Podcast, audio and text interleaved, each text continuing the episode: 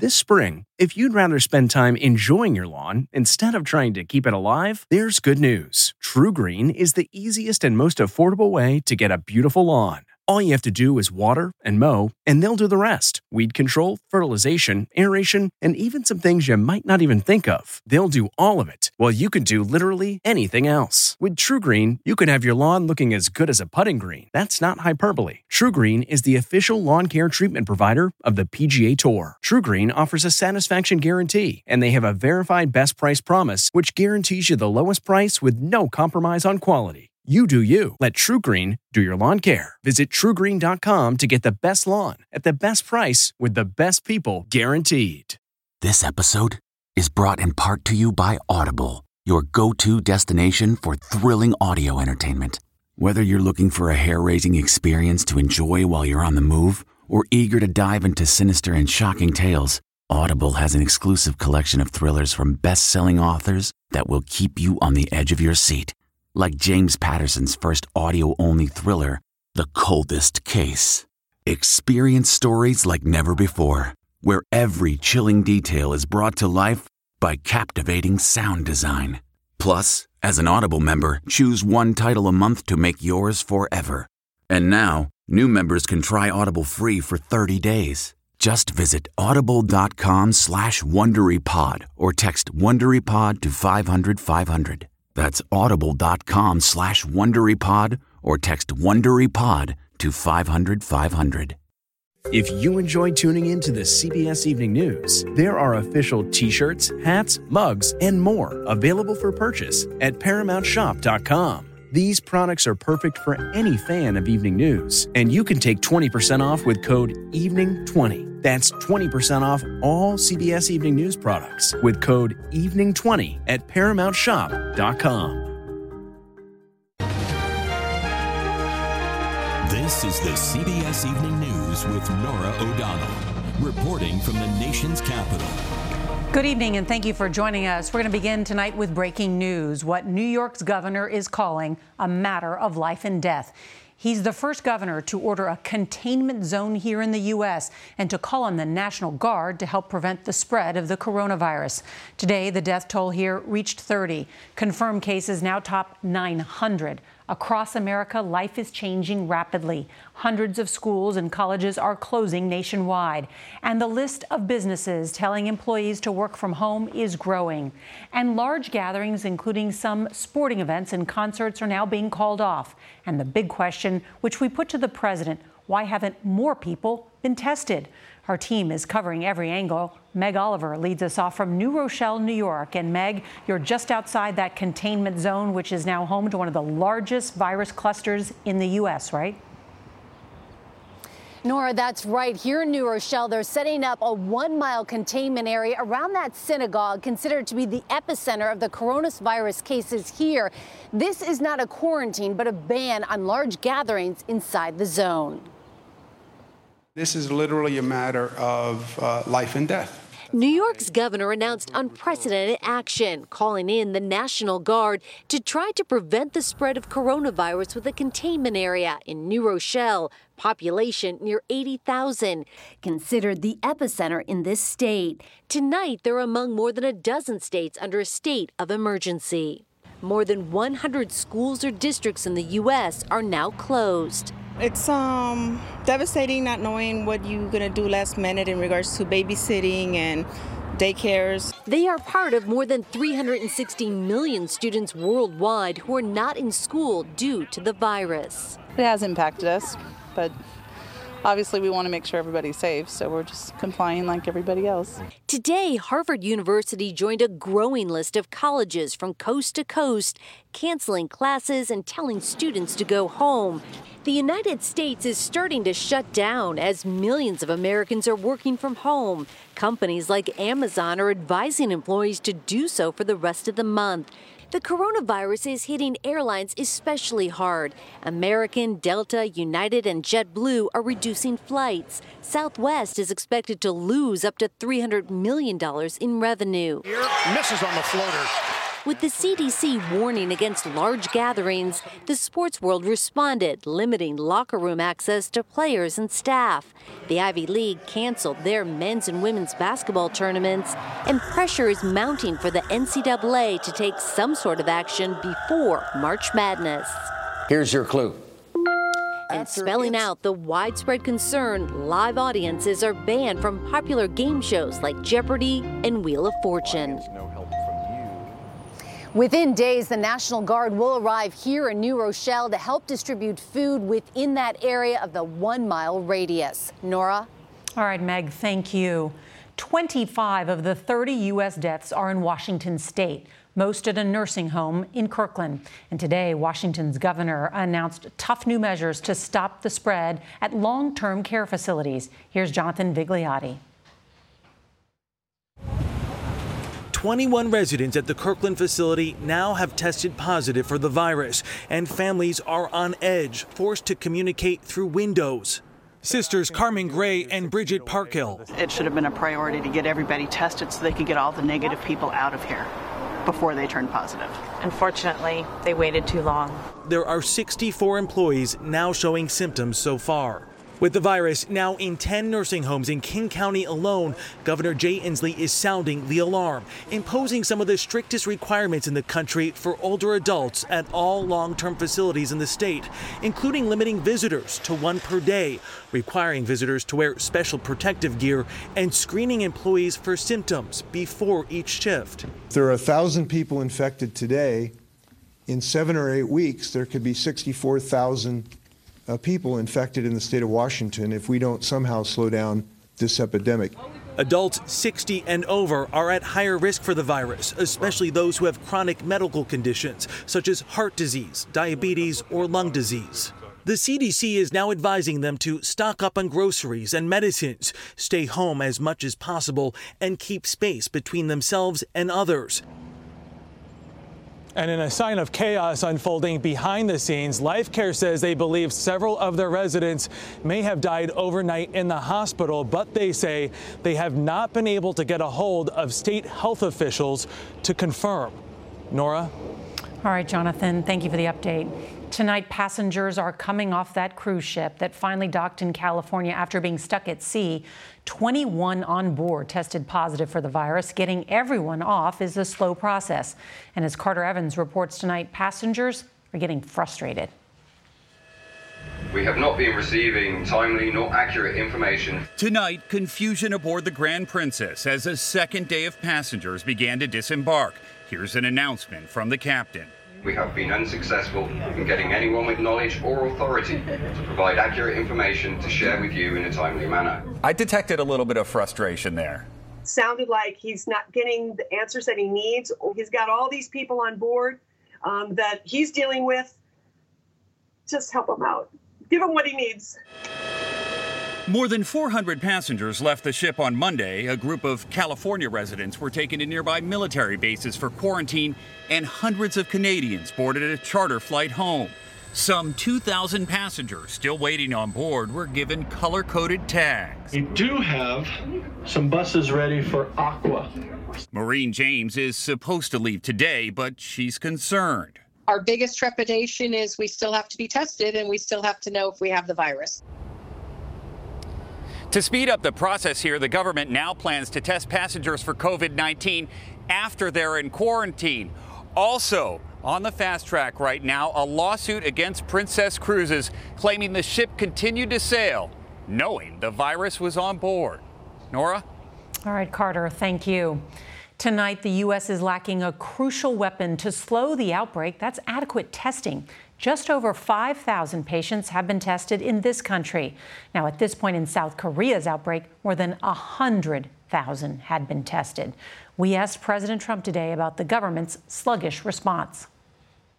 Why has the U.S. been so slow with testing? Other countries have tested tens No, I think thousands. the U.S. has done a very good job on testing.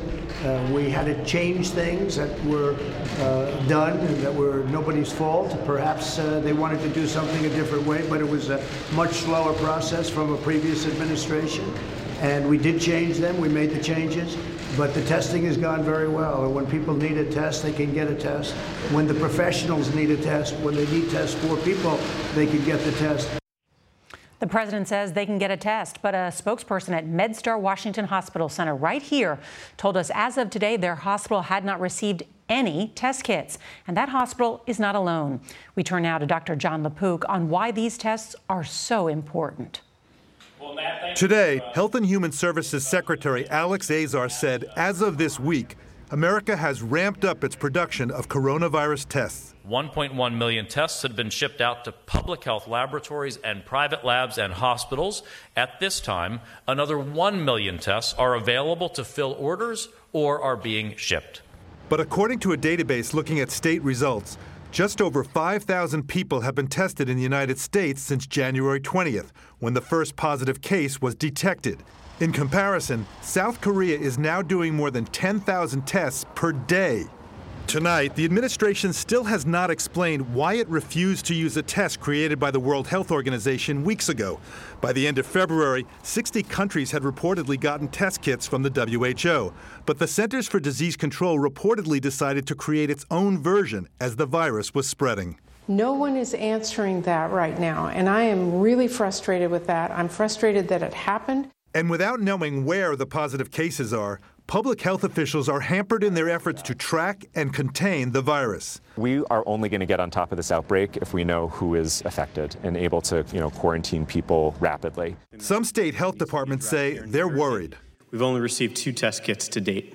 On Capitol Hill today, CDC Director Dr. Robert Redfield was asked about the nation's capacity for testing. We've underinvested in the public health so labs. There aren't enough people to There's run not the enough tests? equipment, there's not enough people, there's not enough internal capacity.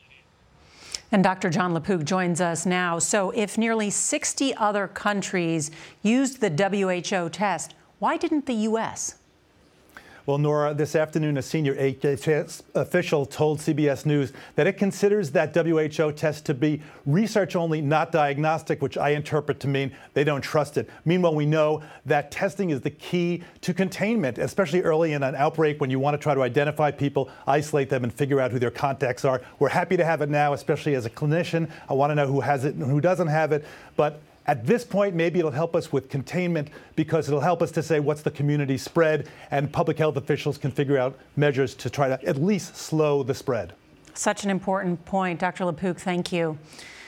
More now on the president's trip to Capitol Hill. He spoke with Republicans about ways to ease the economic fallout from the outbreak.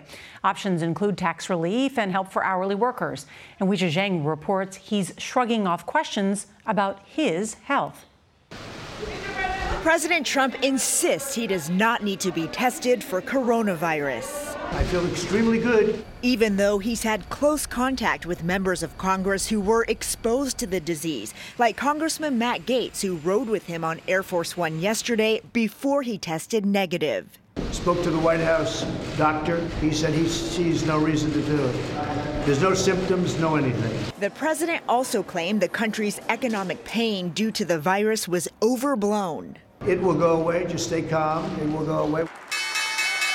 And though the markets finished up almost 5% following yesterday's nosedive, the administration is pushing several measures to bolster the economy, including paid sick leave, loans to small businesses, and a payroll tax cut. But both Republicans and Democrats said that was unlikely to pass. You know what doesn't help stop the spread of the coronavirus? More corporate tax cuts. The virus's impact on the travel industry is also a major concern. Airlines are slashing flights and freezing hiring, while cruise ship companies are being forced to scale back. You really have to keep the economy from being locked down when it comes to travel. All those jobs associated with the travel industry, I think, are most at risk. Today, President Trump hosted the CEOs of several major health insurance companies announcing that they have agreed to waive the copays when people get tested for coronavirus, covering about 240 million Americans. Norah? All right, Weijia, thank you. Now, Italy's outbreak, the worst outside China, hit a grim milestone today, topping more than 10,000 cases. More than 630 people have died, the vast majority elderly patients. And Italy is now essentially on lockdown. Seth Doane tonight with a new warning from the prime minister. In an unprecedented step to slow the spread of the virus, Italy told the entire country to stay at home. The government guidelines, which extend into early April, ban public gatherings, close schools and universities nationwide, and shutter shops and restaurants by 6 p.m. Working from home is encouraged, and violators risk three months in jail or a $225 fine. On a beautiful day like today, generally there would be 80 or 90 percent more people. But this is not some sort of military lockdown as you might imagine. People are allowed out of the house if they have good reason. For those who ventured out, social distancing was enforced. There were temperature checks at ports and borders, all to try to save a health system already under pressure. It's like a bomb, but it's like a bomb that explodes every day. Dr. Giacomo Grasselli works in the hard hit northern region of Lombardy. He says they're seeing a tsunami of patients. I'm worried that at a certain point we will not be able to treat every patient because at a certain point the resources will not be enough for the patients. So I really want to tell everyone and, and Italians and not only that, that the, the, the only way to not to get to, to that point is to stop the spread of the disease. And tonight, Italy's prime minister is not excluding measures, Norah, that would be even more restrictive. Tonight, for the first time, the coronavirus is forcing candidates to call off rallies. Six states are holding primaries and caucuses today. Joe Biden has won 11 of the past 16 contests and now leads Bernie Sanders by almost 100 delegates. We've got more now from Ed O'Keefe. As polling stations in Michigan stocked up on disinfecting wipes and Purell, the Sanders campaign announced it was canceling a rally scheduled for tonight in Ohio. The governor has declared a state of emergency and urged groups not to hold large indoor events. Whenever we do rallies, we consult with public health officials because the last thing in the world that we will ever want to do is put anybody in danger. A short time later, the Biden campaign canceled a Cleveland rally of its own. Touring an auto plant in Detroit earlier in the day, Biden got testy with a man who asked why he wants to take away guns. I support the Second Amendment. I did not say that. That's not. I did not say that. The exchange came as polls show Biden with a sizable lead in Michigan, today's biggest prize with 125 delegates. Another big Biden win would be a blow to Sanders, who won Michigan's Democratic primary four years ago with his appeal to working class voters. Michigan is obviously a very important state today. It has a lot of delegates up there. Exit polls tonight show Democrats overwhelmingly believe Biden, rather than Sanders, would better handle a major crisis like the coronavirus outbreak. Both campaigns say they'll evaluate on a case by case basis whether to keep holding public rallies like the one Biden was supposed to hold here. Norah? Ed in an empty gymnasium tonight. Thank you, Ed. March Madness is huge at Butler University, but the most popular figure on campus can't shoot and won't jump, though he has been known to dribble. Dean Reynolds introduces us. Here he comes, Butler Blue III, otherwise known as Trip. For seven years, Trip has wobbled and slobbered his way into the hearts of Butler University players and fans. A much loved mascot with an irresistible mug. What's it been like for you? Incredible. Michael Kaltenmark has handled Butler Bulldog mascots for 16 years. They know when it's showtime and they love it, they thrive on it. Trip was introduced in 2012. He's eight now, and Kaltenmark felt the time to retire had come. Was this a mutual decision with you and Trip? I'm not sure how aware he is of uh, his impending retirement. Having recently undergone a life saving kidney transplant, Kaltenmark will still work for Butler, but his dog days are done too. Is the dog therapeutic for you? Oh, 100%. Last week was their final home game. An emotional last tour for the two best friends.